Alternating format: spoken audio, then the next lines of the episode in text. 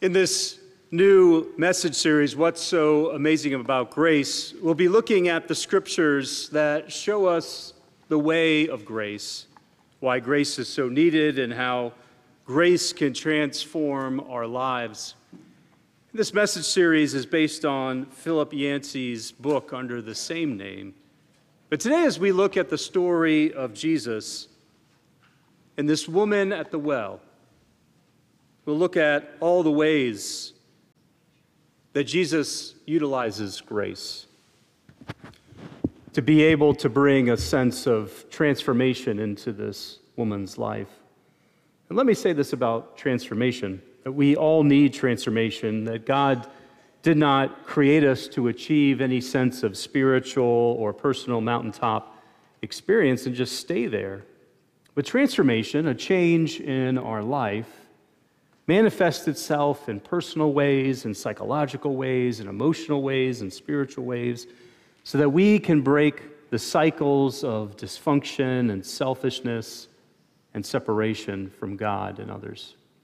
So, here, how Jesus offered grace to a woman we met at a well who sought to break the cycle that she found herself in. From John's Gospel, chapter 4, starting at verse 4. Now he had gone through Samaria, so he came to a town in Samaria called Sychar, near the plot of ground Jacob had given to his son, Joseph. Jacob's well was there, and Jesus tried as he was tired as he was from the journey, sat down by the well, and it was about noon. When a Samaritan woman came to draw water, Jesus said to her, Will you give me a drink? His disciples had gone into town to buy food. The Samaritan woman said to him, You are a Jew, and I am a Samaritan woman. How can you ask me for a drink? For Jews did not associate with Samaritans. Jesus answered her, If you knew the gift of God and who it is that asks you for a drink, you would have asked him, and he would have given you living water. Sir, the woman said, You have nothing to draw with, and the well is deep. Where can you get this living water? Are you greater than our father Jacob, who gave us the well and drank from him himself, as did his sons and his livestock? Jesus answered, Everyone who drinks this water will be thirsty again. But whoever drinks the water I give them will never thirst. Indeed, the water I give them will become in them a spring of water welling up to eternal life.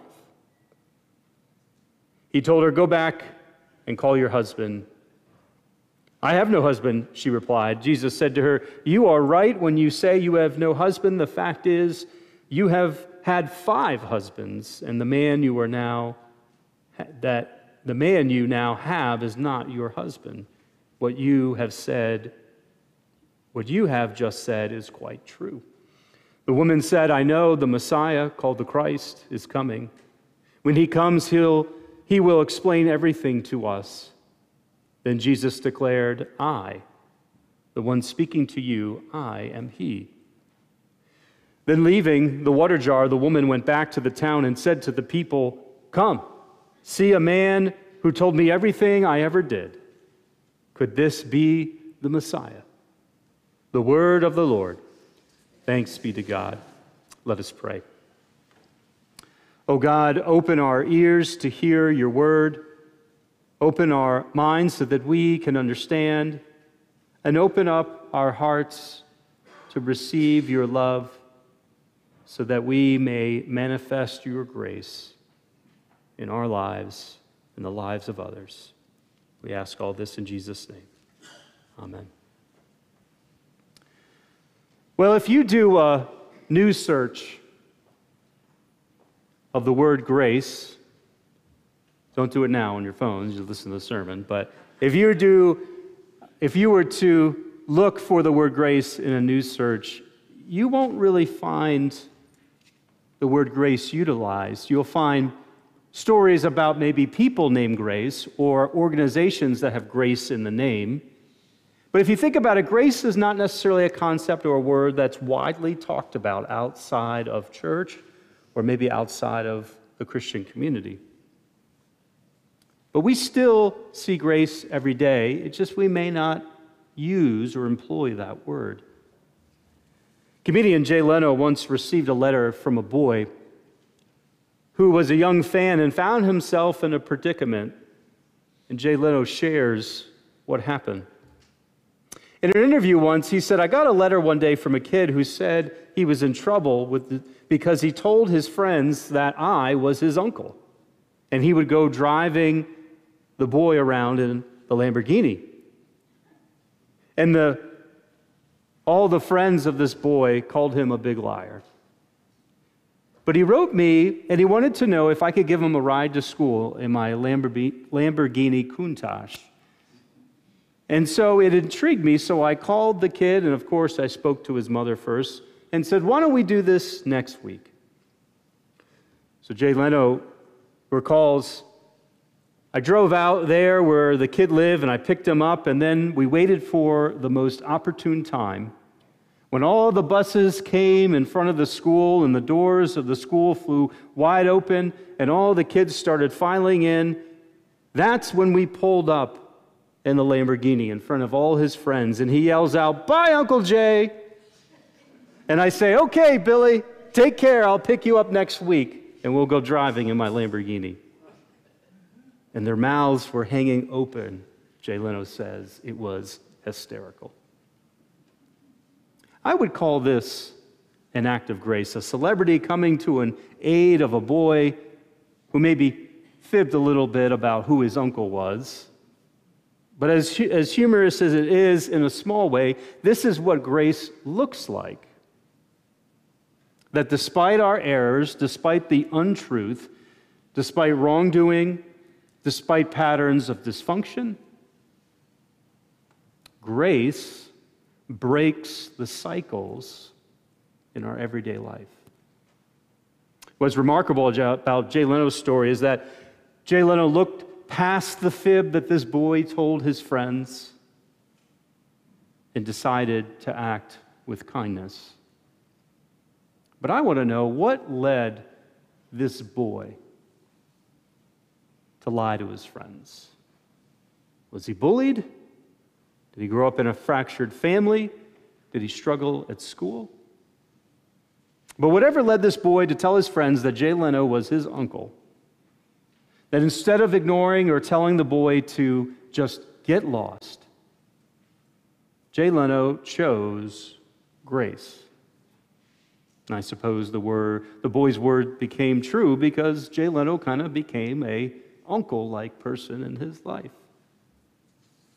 But why is this word grace not utilized so much outside the Christian community?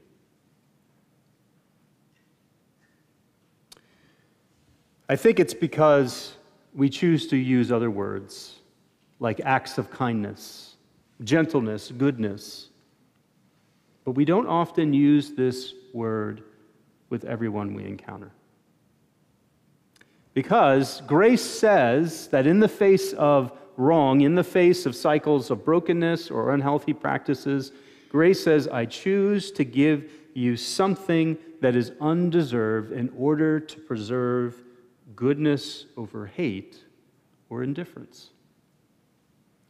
When Jesus met the Samaritan woman at the well, Jesus came face to face with someone who was stuck in a cycle. She was stuck in a cycle of ungrace. And I want to kind of illustrate this a little bit for you this morning. This woman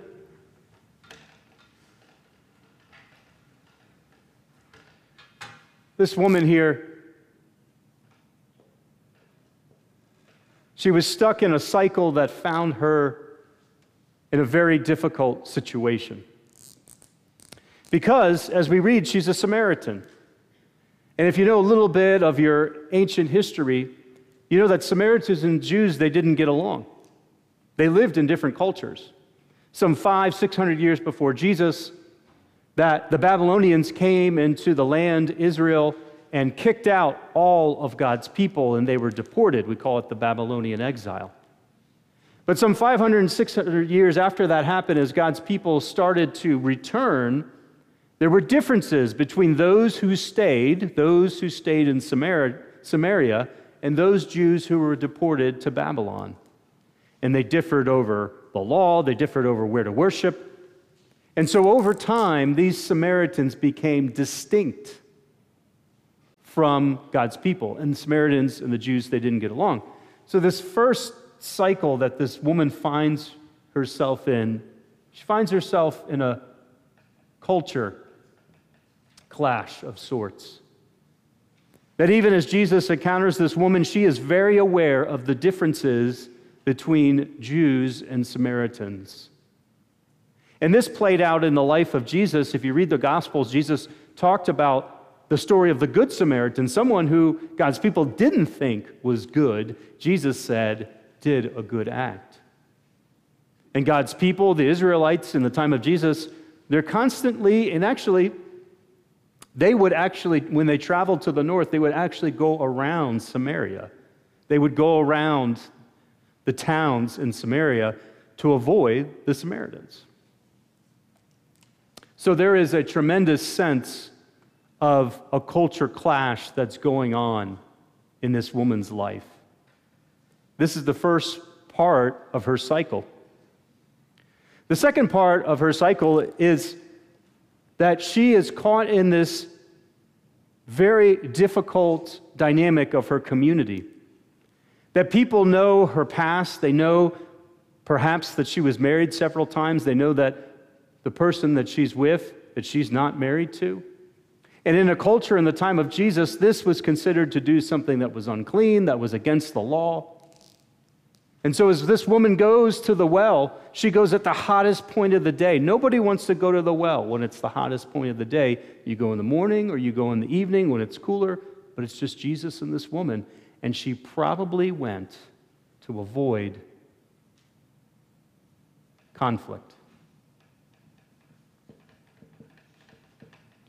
This conflict was in her life. Jesus knows that's in her life, talked about it. But the third thing that we know about this woman is that she has a history. Right? She has baggage. Her and Jesus start talking about this history, her relational past, and maybe how it hasn't led to great decisions in her life. But she has a history, and probably everyone in her town knew that this history was there in her life. And because of the culture, because of the conflict in her life, this baggage that she carries, she's stuck in this cycle. But there's one last thing that we learn from this story that this woman thirsts. She talks about how her ancestor Jacob established the well. She was very cognizant of her spiritual religious tradition. She was very cognizant that the Samaritans and the Jews, they worshiped separately. She was aware of this, and she was aware that there was a time when a Messiah would come to establish and save God's people. She's aware of this, and she thirsts not only to be quenched by water at the well, but she has a spiritual longing. She has a spiritual thirst to thrive. But this woman is caught in this cycle over and over and over again. So, what are her options? Continue in the cycle or break the cycle? I think this woman is not too different from us. Because if we want to take this woman's name out, who she's unnamed, and we put our name here, us, we're not so different. We fight against a culture that may be at odds with our spiritual, religious convictions.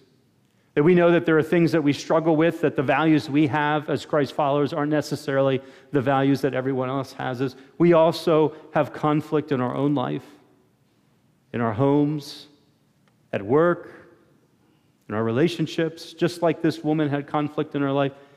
We all have a history. We all have made good and bad decisions. This woman, she has her own history. We have our own baggage as well. But also, we all thirst. We thirst and long for that connection with God. We thirst for that spiritual connection on our worst days, on our best days.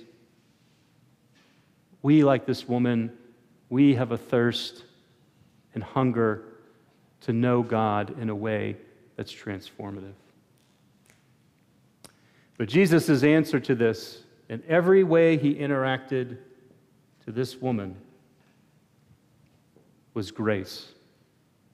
Because it's very clear that in her life, because she's at the well by herself, trying to avoid her history, her past, trying to avoid her community, trying to avoid the conflict, she has experienced what we call sometimes not disgrace, but disgrace. Sometimes we call that ungrace that she's experienced in her life. We go through this cycle and we long for someone or something to break it. Now, what's amazing about these cycles in our life is that if we truly want transformation, we truly want to break it, I think we all have to look at our story. This woman had a story. We all have a story. And sometimes we tell ourselves and we lie to ourselves that we are undeserving of God's love or grace. Author and psychologist Brene Brown encourages us to see how we understand our stories, like the woman at the well, and sometimes they can hold us down or hold us back from real human or spiritual thriving. She writes When we can let go of what other people think of our story, we gain access to our worthiness. The feeling that we are not enough, the feeling that we are unworthy of love and belonging, that if we spend a lifetime trying to distance ourselves from the parts of our lives that don't fit who we think we're supposed to be, she says we stand outside our story and we hustle for worthiness by constantly performing, perfecting, pleasing, and proving. And I think Jesus wanted to come into this woman's life and be offer, offer a type of grace that says, I know that there are cultural problems. I know that there's conflict in your life. I know you have a history. I know that you thirst. But I want to offer you something to break that cycle. And I want to offer you grace a type of grace. Because Jesus, as a rabbi, could have said to her, Here's the law, now get in line with the law. Or Jesus could say, Here are the rules of Judaism. Jesus could have ignored her, could have tried to set her straight. No, instead, he offered grace in his presence to listen to her story, to be present, and to share the good news for her life. That she did not have to be stuck in this cycle over and over. Jesus offered her a sense of worth that these unhealthy patterns of her life could be stopped, that she, with the aid of God, could distance herself from who she thought she had to be and accept the moment, the moment that is John chapter 1, verse 14 says that God came near, that dwelt in the flesh, full of grace and truth. Jesus showed this woman that grace is not a performance based gift, it is an unmerited gift. Not anything that she had to do to earn it. She didn't have to earn his attention. She didn't have to earn Jesus' love that because of the love of God the Father revealed in the Son, expressed by the Holy Spirit, she was already a child of God. Jesus offered hospitality. That he abandoned the norms of his day of how men and women interacted and was able to be the presence of grace in her life. And the woman learned that the cycle of her past, the conflict in her life, the culture that didn't welcome her, and her constant thirst for spiritual thriving could be found, that Jesus turned that disgrace or ungrace and turned it into grace in her life. Father Greg Boyle works in some of the most gang, gang ridden places in Los Angeles.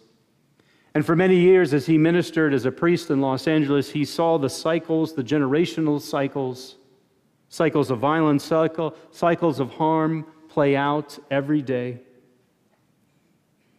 And he decided to do something about it, and he recounts what he did with his work with gangs and felons in his book, Tattoos of the Heart, in which his ministry that he created, Homeboy Industries, gives jobs and relationships and friendships and a grace filled community to a people who have lost and have experienced disgrace and ungrace in their life.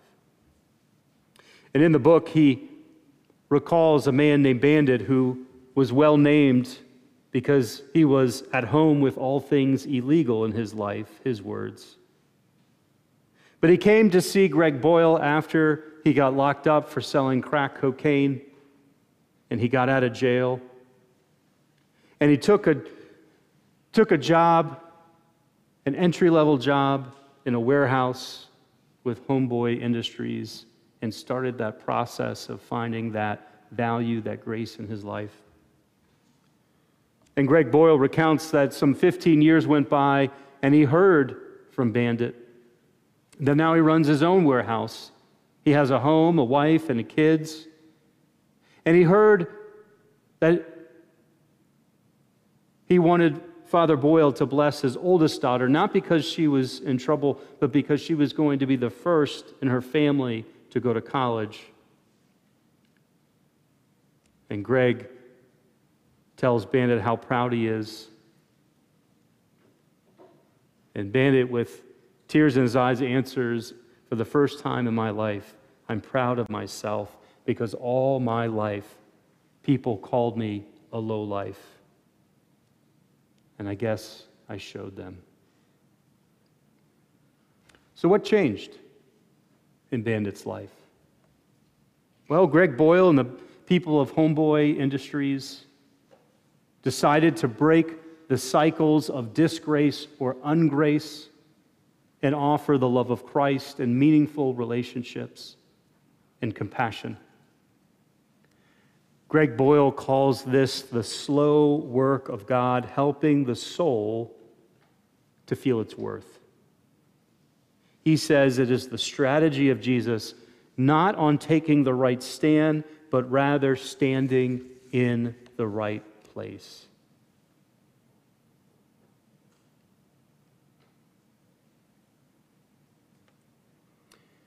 When Jesus met a Samaritan woman at the well, he was standing in the right place. That he met a person who felt powerless in cycles of shame. Jesus stood in the right place to show her a better way. The spiritual path that we all must take and undergo is being able to offer gifts of compassion and love and grace in the face of evil, in the face of sin, in the face of wrongdoing and just patterns of dysfunction, so that people can see that in their life there is a better way to live. They do not have to live in disgrace or ungrace, that they can live in the grace of God. How are you or I or anyone else going to be able to heal if we turn a blind eye or indifference to people at the bottom of the pile of life? Paul states that he experienced that God was telling him this My grace is sufficient for you, power is made perfect in weakness from 2 Corinthians 19. That is in direct opposition to a world that says power begets more power, evil must be faced with evil, hate must be faced with hate. But Jesus surprises us in the most wonderful way that when we face evil, when we face patterns and cycles of harm or dysfunction, we must give unmerited gifts of grace, of compassion, of kindness. That is how people can break the cycles in their life when we show them that there is a better way. Because I'm sure there's someone in your life right now, and you're probably thinking about him right now, who has hurt you, who has defamed you, who has forgotten you. I'm sure there's someone in your life who is at the communal well of the community, who is not seen because of their past mistakes. I'm sure there's someone in your life who has lived patterns of self harm and you want to avoid them. I'm sure there's someone in your life where this sermon can fit into their life. Because you and I are made to be grace givers. Since Jesus has given us the most compassionate and gracious gift of eternal life, that message or love cannot be lost on our actions and in our words. That the only way to break the cycles of ungrace or disgrace in people's lives is to, like Jesus, welcome those people and show them the love of God so that the grace and the power of God can break through. There's a world out there that thirsts for wholeness, and you and I must show grace undeserved to the people we encounter. So may you this week go and stand in the right place at the right time and allow the slow work of God to transform and heal and point people to a brighter future. And that is good news. Let's pray. God, I know that there is many of us who struggle with grace. We struggle with acts of compassion. We struggle with acts of love. Because there's some people who have hurt us too much. There's some people who demand too much of our time. There's some people who we think when we give an inch, they'll want a foot. But God, you have graciously saved us from everything that we have done wrong, everything we will do wrong. And God, you've forgiven us with eternal life. God, this week, may that that be, not be lost on us. That, Lord, even as we prayed today for us to be forgiven of our wrongs, our trespasses, that, God, we must forgive others. God, help us to see that in systems and cycles of injustice, of oppression, of choices that can be corrected, that God, there are these cycles that people live through, and the only way to break those cycles is to show them the type of grace we've been given, that we can be givers and receivers of grace to other people. Help us to see that it is something that is not earned, it is something that is a gift. So, God, may we go this week and give gifts of grace in small ways in conversations, in word, and like Jesus, in proximity, standing in the right place, so that God, your slow work of goodness may work in someone else's life. We ask all this in Jesus' name. Amen.